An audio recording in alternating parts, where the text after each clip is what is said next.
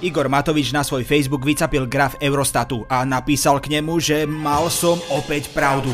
Vy viete, kedy klame a kedy hovorí pravdu? Graf znázorňoval, že na Slovensku počas pandémie klesla spotreba domácností najmenej v Európskej únii. Aby ľudia mohli dôstojne vychovávať svoje ženy. Uh, pardon, prepačte, to, to je dobrý preklep, dobre? Čo Matovič samozrejme interpretoval ako obrovský úspech jeho vlády. A zvyčajne to platí. Čím viac ľudia míňajú, tým lepšie sa darí ekonomike. Prečo ale z tohto grafu nevyplýva, že sme na tom dobre? Prečo najnižšie zníženie spotreby domácnosti minister vysvetľuje zavádzajúco? A prečo Matovič graf nepochopil približne tak, ako tento školák otázku? Ja tvoj uh, obľúbený predmet je aký? Môj? No, asi stvorec. Vám vysvetli... Na zdravie! Ďakujem. Vám vysvetlí moderátorka ekonomického podcastu Index Nikola Šulíková Bajanova. Dobre, teraz ten váš ponzátý pátoček. Je pravdou, že spotreba domácností klesla v roku 2020 na Slovensku najmenej v celej Európskej únii. Háčik je však v tom, že domácnosti u nás tradične míňajú veľkú časť toho, čo zarobia na základné životné potreby, čiže napríklad potraviny a bývanie. No a dobre na tom nie sme ani s úsporami a čistým majetkom. A tak je jasné, že domácnosti nemajú veľmi kde šetriť. Chyby robí každý. Čo sa týka grafov, problém s nimi mal už nie jeden minister financií. Len by bolo pekné si to aj priznať. Takže Matovič by začiatok statusu mal prepísať z vety mal som opäť pravdu na vetu mal som opäť snahu dezinterpretovať úplne všetko tak, aby to vyzeralo, že som, tu by zapol kapzlok, mal pravdu. A aj by sme Matovičovi zavolali a konfrontovali ho s tým jeho nedostatkom chápania kontextu, ale odkedy má Matovičové číslo fakt úplne každý, tak jednoducho nedvíha. Dík, Rado Baťo. Oh, čo už, next time skúsime. Moje meno je Adam Blaško a vy počúvate podcast Piatoček. Hop, hop. Je jedno, či slony sexujú, hop, hop. alebo či sa bijú. Vždy trpí tráva. Hop, hop. K obrannej dohode so Spojenými štátmi Sorošovskými, teda americkými, nice. sa už počas minulého týždňa stihli vyjadriť doslova všetci odborníci na medzinárodné právo. A to mi nevychádza. No, všetci odborníci z internetoch. Ale je to otřesné, co se to deje sam mobil, sam internet. Teda aj tí skrachovaní politici znalosti bez skladby vetnej ako Danko kapitán ex Andrej. Danko je K, Danka zbijeme. Ten dokonca pridal do svojho pouličného vystúpenia aj isté prvky roastu. Pani Čaputová, miláčik denníka N, by nikdy nebola prezidentka, keby neodstúpil za hade Mistrík, keby nediskreditovali Chmelára, Harabina, Danka. Uf, tak po týchto tvrdých slovách isto nebol stožiar na vlajku jediná vec, čo na námestí stála. Ešte aj nám stáli vlasy dúbkom, čo ste čakali. A nič také konkrétne. Okrem Danka sa však ulice Bratislavy niekoľko dní hemžili internetovými diskutérmi, nepostatnými politikmi, náckami a každým, kto Billa Gatesa považuje za satanové dieťa, ktoré sa snaží prekaziť prosperitu uboleného Slovenska. Skôr ako však prejdeme na obľúbenú politickú sekciu, na túto tému vyjadrila svoj názor aj tieňová vláda z občianskeho tribunálu, ktorá si ho prišla povedať ako vždy pred parlament. A hádajte, kto ich privítal. Je psychopat, že jak ide, takže pozrite sa na to. Nebudeme na ňo reagovať, pozrite na to, ako bude vyrývať, ako... Toto sme tu už raz mali, ak si pamätáte, že jak to vtedy od nich schytal priamo do tváre. A ja, a ja vás môžem oplúť. Nech sa páči, napojte. Tak, výborne. Pozrite sa, krásne. Preto nás zaujímal dôvod, prečo sa človek, a k tomu ešte poslanec, nechá dobrovoľne opľúvať počas pandémie nezaočkovanými a netestovanými dôchodcami. Dobrý deň, pán Čiak. Pozdravujem, dobrý. Prosím vás, prečo sa nechávate len tak opľúvať občanským tribunálom? Ale vieš, že sa nechávam opľúvať. To bol len taký, tak by som to povedal, je, snaha o oplutie. Tá jedna pani, a samozrejme nečakal som to, že takto ma opluje.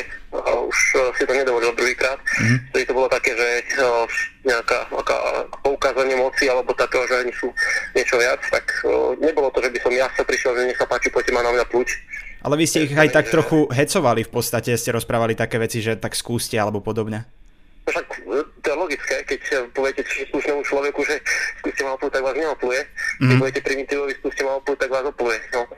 Lebo pozrite, ja mám tri dávky očkovania, takže ak máte nejaký fetiš v tom, že vás ľudia opľúvajú, tak pokojne zavolajte. Ja vás prídem opľúť a ešte dokonca to bude aj bezpečnejšie. Keď chcel dostať uh, nejaký jeho rodinných príslušníkov, alebo rodina Kennyho chce dostať rodinných príslušníka práve tiahne, alebo teda ovčie tiahne, tak si tiež plúvi. Dolu sme mali takú hru, ale nie, nie, nie som v tomto fetiš. OK. OK, a teraz niečo také asi vážnejšie. Prečo sa s tým občianským tribunálom púšťate vôbec do konfrontácie? Čo si od toho sľubujete? Lebo treba poukazovať na to, že sú to blázni a takíto blázni reprezentujú skupinu ľudí, ktorí sú antivaxerí, ktorí sú podporcovia opatrení, ktorí si myslia, že COVID neexistuje a podobné prostosti, alebo uražajú či predstaviteľov vlády, alebo prezidentku nevyberaným spôsobom. A ja si myslím, že je veľmi dôležité na to, aby sme ukázali, že také, to, to, že to sú skutoční blázni a že treba sa ich z nich smiať a vytlačiť ich na okraj spoločnosti. Keď už hovoríme o boji s občianským tribunálom, nikto o nich nevie viac ako občiansky tribunál, ktorý sa ich zosmiešňovaniu venuje dlhodobo. A tak sme sa ich opýtali, či si myslia, že žiaková ochota zniesť sliny na tvári je dobrý spôsob boja proti takýmto fanatikom. Dobrý deň, Volám sa Julius Hlista a som profesorom katedry dezolátológie a rád by som sa v krátkosti vyjadril pánovi Žiakovi. Počkaj, čo je to? To je akože ich vyjadrenie? Hej, to je ten občiansky. Oh, bože. No dobre, tak to dopočúvajme. A podľa mňa on robí záslužnú vec, hej, tento občianský tribunál totiž terorizuje slušných ľudí, podnecujú ľudí nenávisť, šíria dezinformácie, ktoré zabíjajú iných.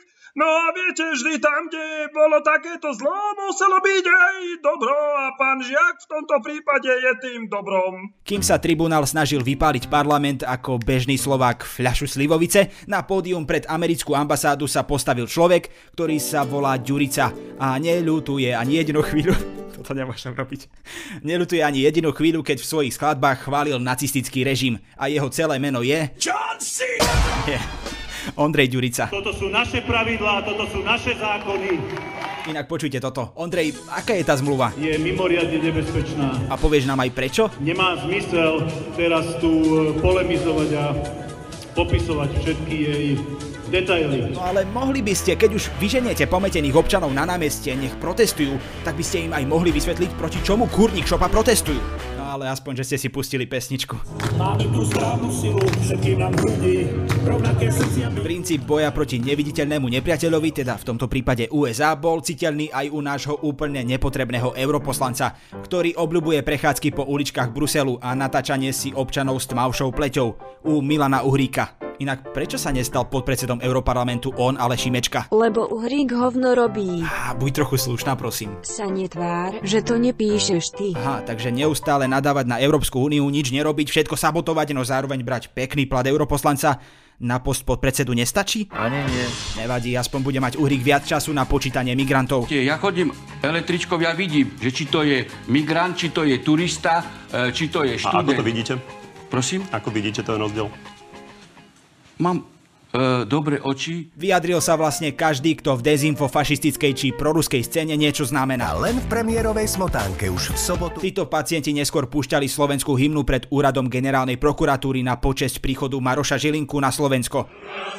Nepočkaj, toto je chybná ukážka, tú druhú. Dík. Ty volal, to je riadne privítanie Ale posuňme sa z ulic do... Do telky. V nej bolo tiež rušno. RTV si totiž povedala, že zhovadí svojho moderátora diskusnej relácie o 5 minút 12 ešte viac ako obvykle. Fico, povedali ste, že ste predseda vlády, ale nie ako predseda vlády. Povedali ste, že to neželáte ako predseda vlády. Neželal som si, som povedal. Nie, nie, tak, neželal som si čas, preto vás chcem predseda vlády, no aby ste neumreli, samozrejme. A pozvala si na rozhovor Roberta Fica. Dobre, pán Nerobte blázon z ľudí, to poďme čítať. Pán tak poďme, poďme teda tu je zmluva, budeme čítať, bude čítať, bude čítať, skúsme čítať. teda ja len ešte musím, za... áno, áno. Našťastie však nie samého, ale aj s ministrom zahraničných vecí Ivanom Korčokom.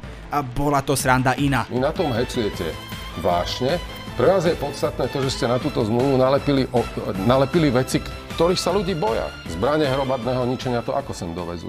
Na fúriku o, o polnoci sem dovezú jadrové zbranie, veď je to nezmysel celé. Čiže kým sa Korčok snažil argumentovať a podávať fakty, Robert Fico si išiel svoje vlastné fantasmagórie o atomových bombách na Slovensku.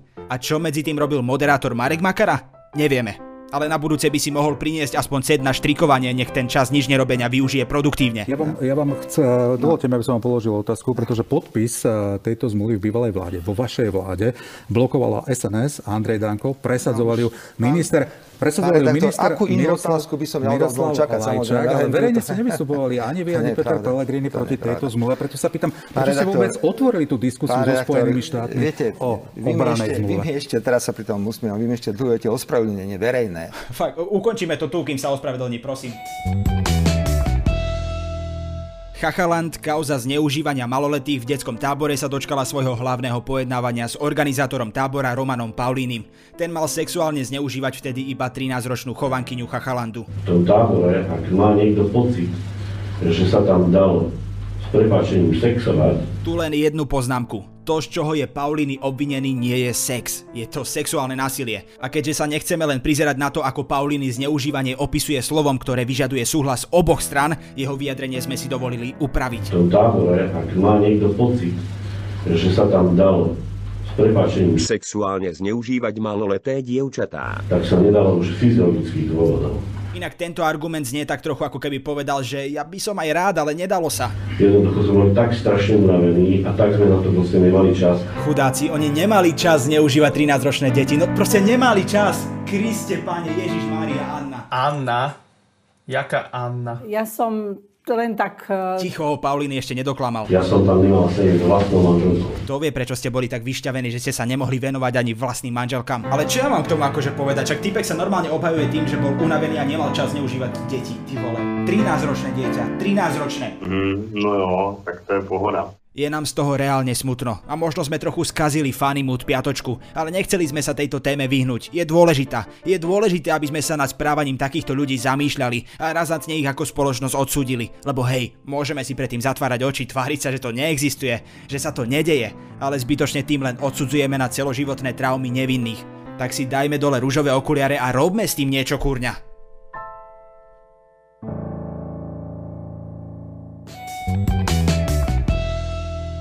Tragédom týždňa sa stáva muž, ktorý verí, že LGBTI ľudia nemôžu byť sympatickí a že pokrstení ľudia nedokážu páchať zlo. Slovenskom otriasol prípad mladistvých, ktorí páchali násilie, neuveriteľné násilie na vlastnej kamarátke. Priznám sa, že vždy ma pri takýchto prípadoch napadne, tieto deti boli pokrstené. A že televízia ohrozuje mravnú výchovu mládeže viac ako, čo ja viem, kňazi, ktorí ju zneužívajú. Tragédom sa zaslúžene stáva biskup Haľko. Tragéd týždňa. Poďme ale pekne od začiatku. Verejnoprávna RTVS začala vysielať seriál Priznanie, v ktorom ukázala bosk dvoch žien. Toto nemála robiť. No a keďže sme na Slovensku, kde žiadne pozitívne zobrazenie LGBTI ľudí nezostane nepotrestané, úvodná časť seriálu pobúrila biskupa Jozefa Haľka. Je toto možné? Haľko zverejnil na Facebooku video, ktoré po kritike smazal, vysvetľoval v ňom, že mu vadí, že jedna z hrdiniek seriálu, sympatická mladá žena, je v lesbickom vzťahu. Nahnevalo ho, že tvorcovia navodili u diváka sympatie k hlavnému hrdinovi a potom mu podsunuli homosexuálnu ideológiu. Seriál ukazoval, že ľudia môžu byť sympatickí nezávisle od sexuálnej orientácie, čo je podľa niektorých absolútne nepredstaviteľné. Vy ste vrahov a lesby a gejov dali do jednej skupiny? A som sa usmial, to ja som ich nedal. Ale keď to takto hovoríte, niekedy by som povedal, že sú ešte horší nech tí vrahovia. Pre pána Jana! Čo? A čo je podľa Haľka ešte horšie, seriál bol dokonca prístupný od 15 rokov. Asi nikoho neprekvapí, že vidieť takéto správanie môže byť podľa Haľka pre 15-ročné deti veľmi škodlivé a devastačné. Hej, lebo 15-roční, keď vidia v telke kolečko 18+, hneď vypínajú televízor a vyhadzujú ho von oknom ako Haľko akýkoľvek náznak tolerancie inakosti. Ježiši Maria. Ale zase chápeme, pokrstené deti sa predsa nemôžu nechať skaziť takýmito vecami. Haľko sa totiž v ďalšom zo svojich videí v súvislosti s deťmi v Miloslavove zamýšľal nad tým, Ako je možné, že niekto bol pokrstený a potom pácha takéto násilie? Ja neviem, možno tak, že to spolu vôbec, ale že vôbec nesúvisí. Takisto ako to, či je niekto sympatický, nesúvisí s orientáciou. Na záver krátky prehľad správ. Česká spevačka Horka sa naschval nakazila koronavírusom, lebo sa chcela vyhnúť očkovaniu. Zomrela na covid. Kedy už tým ľuďom prestane hrábať, ty vole? Až naprší a uschne. Pitomci. Podľa sčítania obyvateľstva počet veriacich na Slovensku klesol. Ty človeče, to ja tu, kúkaj tu ona, jak kúkaj, jak on, kúkni tu, ty, pánečku. Ježiš, upokoj sa, stále je viac ako polovica Slovákov rímskokatolického vierovýznania. Žiarliš. Zavidíš. Viac ako 14 tisíc ľudí uviedlo, že patrí k svetkom Liehovovým. Drahí piči a pičky v Liehu, dovolte, aby som sa vám predstavil. Moje meno je Arhnalej Gabrilej. Tak Záborsku normálne porazí. Rád rytierov získal cez tisíc ľudí a pastafariánov máme na Slovensku približne 500. 500. 500. akože cestoviny, ale 500 som chcel povedať. Hej, to sú tí, čo veria špagetové monštrum a na hlave nosia sitko na cestoviny. A toto vyšlo veľmi dobre, to tam nechám.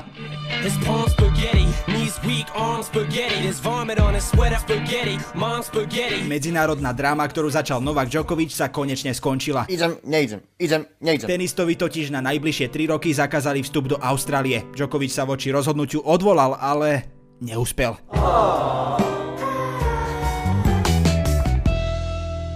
Na tomto podcaste spolupracovali Kristina Ďuriková a Viktor Hlavatovič. Pred dvoma týždňami sme zo skladby Michala Straku, alebo ak chcete Ega, vyťahli malú ukážku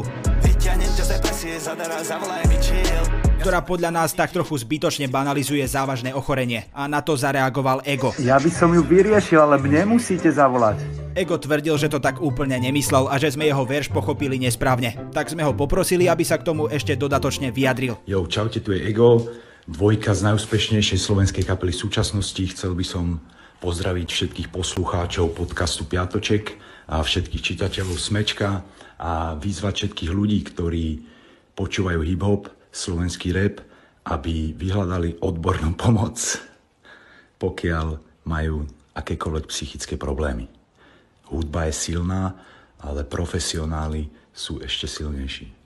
Mier. A s tým nejde nesúhlasiť. Hudba vám jednoznačne môže zlepšiť náladu. Len je veľký rozdiel medzi tým byť smutný a byť v depresii. A ešte jedna vec. Fakt nie je hamba povedať, že niečo nezvládate, že tápete, že potrebujete pomoc. Požiadajte o ňu a požiadajte o ňu odborníkov. Pretože ako by povedal Ego, tí sú silnejší. Boskávame vás všade.